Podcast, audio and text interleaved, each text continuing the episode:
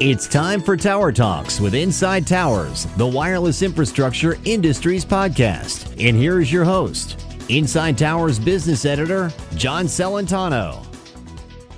Hello, everyone. Thanks for joining us. This episode is sponsored by Inside Towers Intelligence, a quarterly market report that dives deep into the wireless infrastructure ecosystem. It looks at market trends, capital expenditures, relevant M&A transactions, and more. Intelligence is designed for managers, marketers, and investors. An annual subscription also includes an exclusive briefing and online support. The Q3 issue is out now. For more information or to subscribe, visit insidetowers.com slash intelligence. Uh, we have an interesting topic today. With all the wireless carriers in full 5G build out mode, we're seeing lots of new equipment being added to towers with radios operating in multiple new frequency bands. Each frequency band requires its own antenna or is built into multi-band antennas, and every new radio and antenna requires new fiber and power cables. All this equipment adds significantly to the tower load. And let's not forget, many towers are still supporting 4G and in some markets, 3G equipment. In addition, small cells are being deployed to fill in macro tower coverage and fixed wireless access in suburban and rural areas. Each type of new construction brings a different set of challenges for placements and connections. And it takes a lot of material and labor that must be coordinated efficiently and cost effectively. Here with me to talk about some of these deployment challenges and some novel solutions is Kat Brooks, Director of Mobility Network Engineering at CommScope. Kat, welcome to Tower Talks. Thanks for having me, John. Great. Tell us uh, a little bit about your group, what your group does at CommScope, and um, where you where you fit into the wireless infrastructure business. Sure. So the mobility network engineering team uh, is a technical sales and business development r&d type organization so we work with all of the groups within CommScope as well as cto and market groups across all of the carriers to get a very good understanding of what they're looking to do currently down the line and how we can create new products to make sure that we are supporting the carrier's needs uh, in the future and future proofing to the best of our abilities to support uh, their longer term plans as well. So, from a how does CommScope fit in the telecom ecosystem? We provide, we like to say everything but the radio, yeah. uh, essentially. so, we provide any and all infrastructure equipment that you need to build any type of tower, whether it's a macro tower, uh, mini macro, as some of the carriers call it, or small cell infrastructure. So I, I, alluded to some of the challenges that the carriers are facing now. What, what are you seeing? What kind of trends in these uh, deployments are you seeing, and uh, what, what, are some of the big issues uh, that are com- coming up?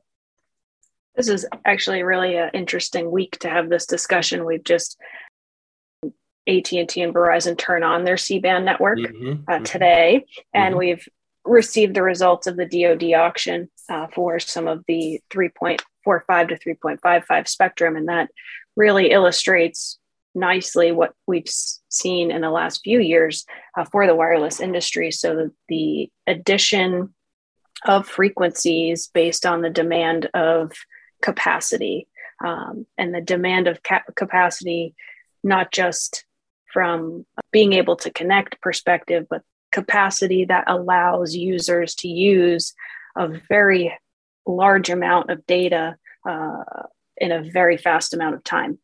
So we're seeing an increase in uh, all of the frequencies being deployed, the acquisition of frequencies. Um, there was a lot of millimeter wave bought several years ago that's been deployed. We just saw C band DoD. There's some other spectrum that's being uh, talked about being cleared to be used for cellular as well. Mm-hmm, mm-hmm. So as a result, the towers of the past of, of the 3G, 4G, uh, using two, three, four frequencies per site, uh, we're now seeing upwards of six plus frequencies per site. Mm. Uh, and that really drives a lot more equipment. Um, so not only do you need a radio for each frequency, the, the OEMs have done a nice job of consolidating. So they're doing some dual band radios.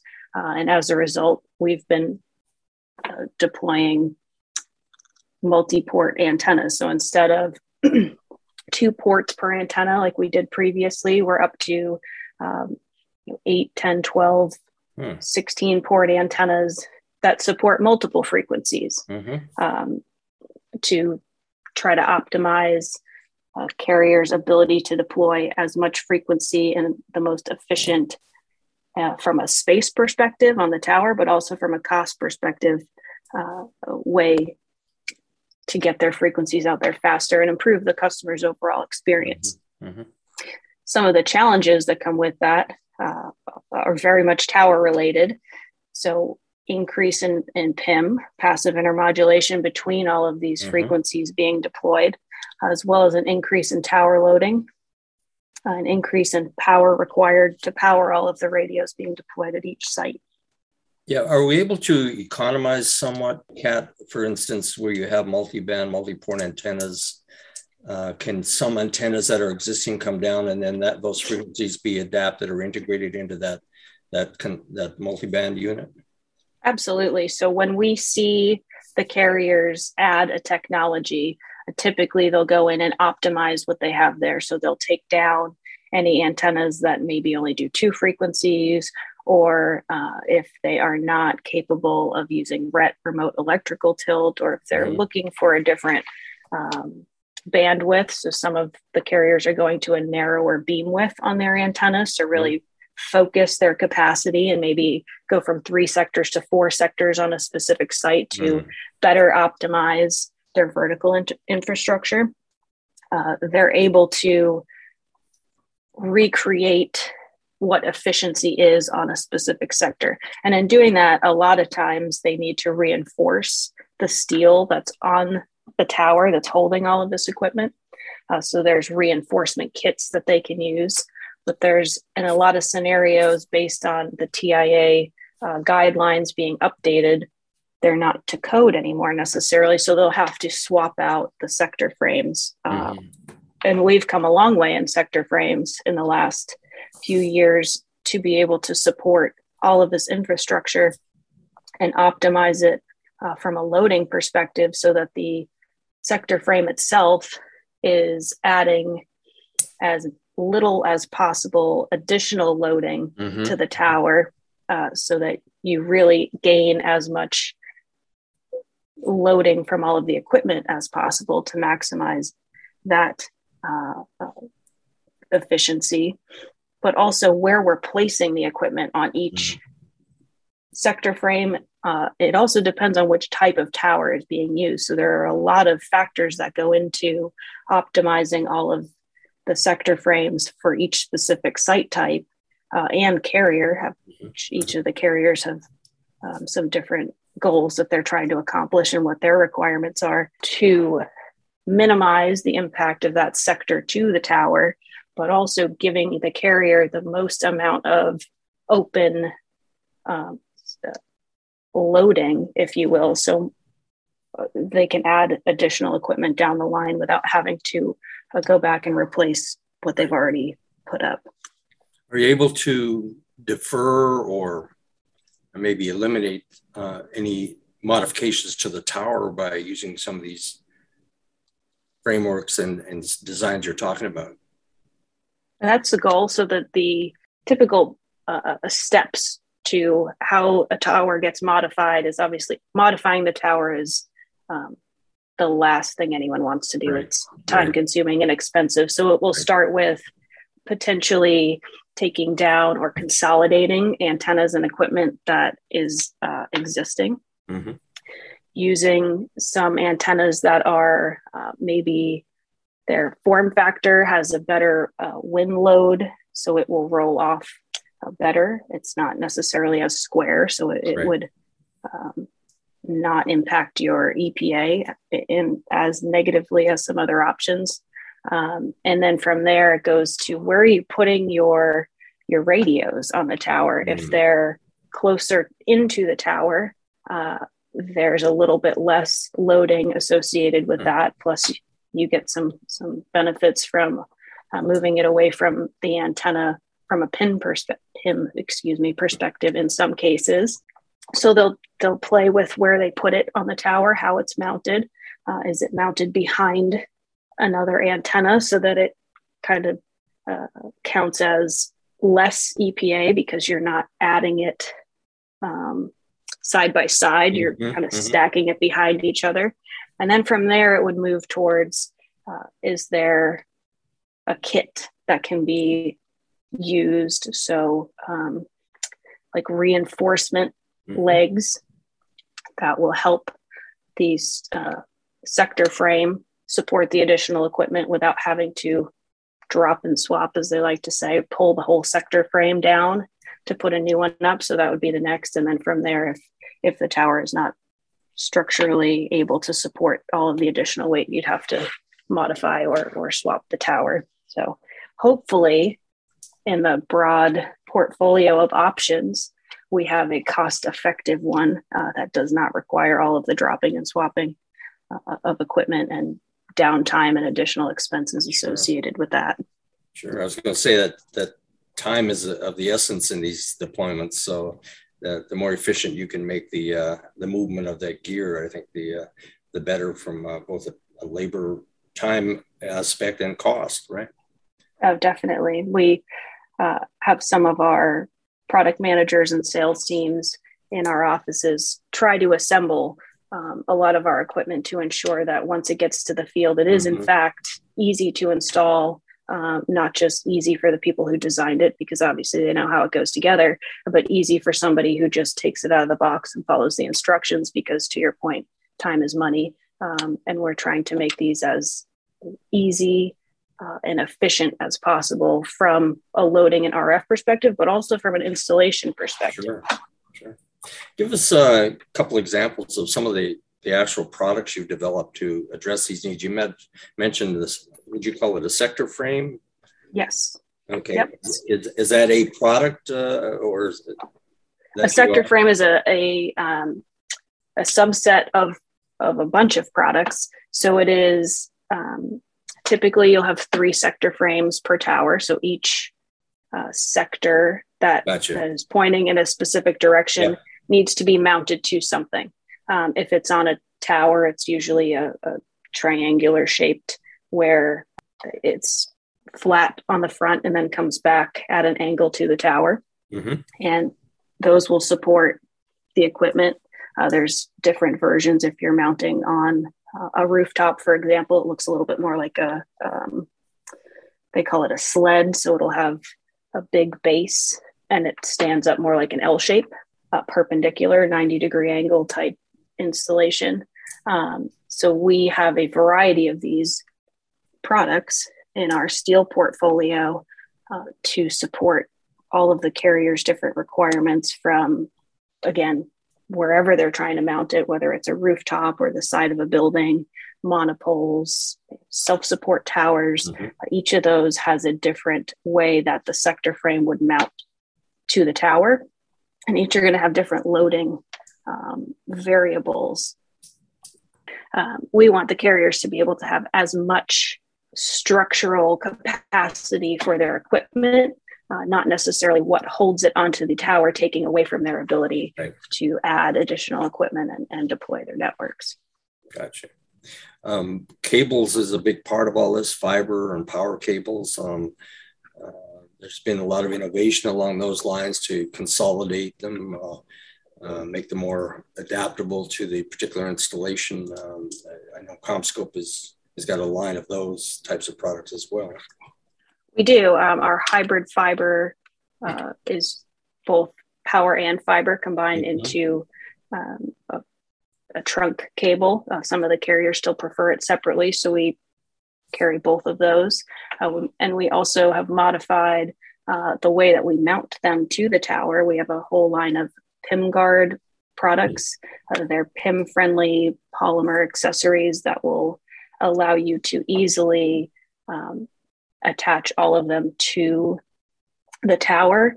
Uh, depending on the different diameters of your cable, mm-hmm. Uh, and they mm-hmm. snap together to make again the installation faster and easier uh, but they're also not adding a lot of weight to the tower and they're not adding any sources of uh, passive intermod interference there. So, uh, trying to optimize performance at the top of the tower any way possible.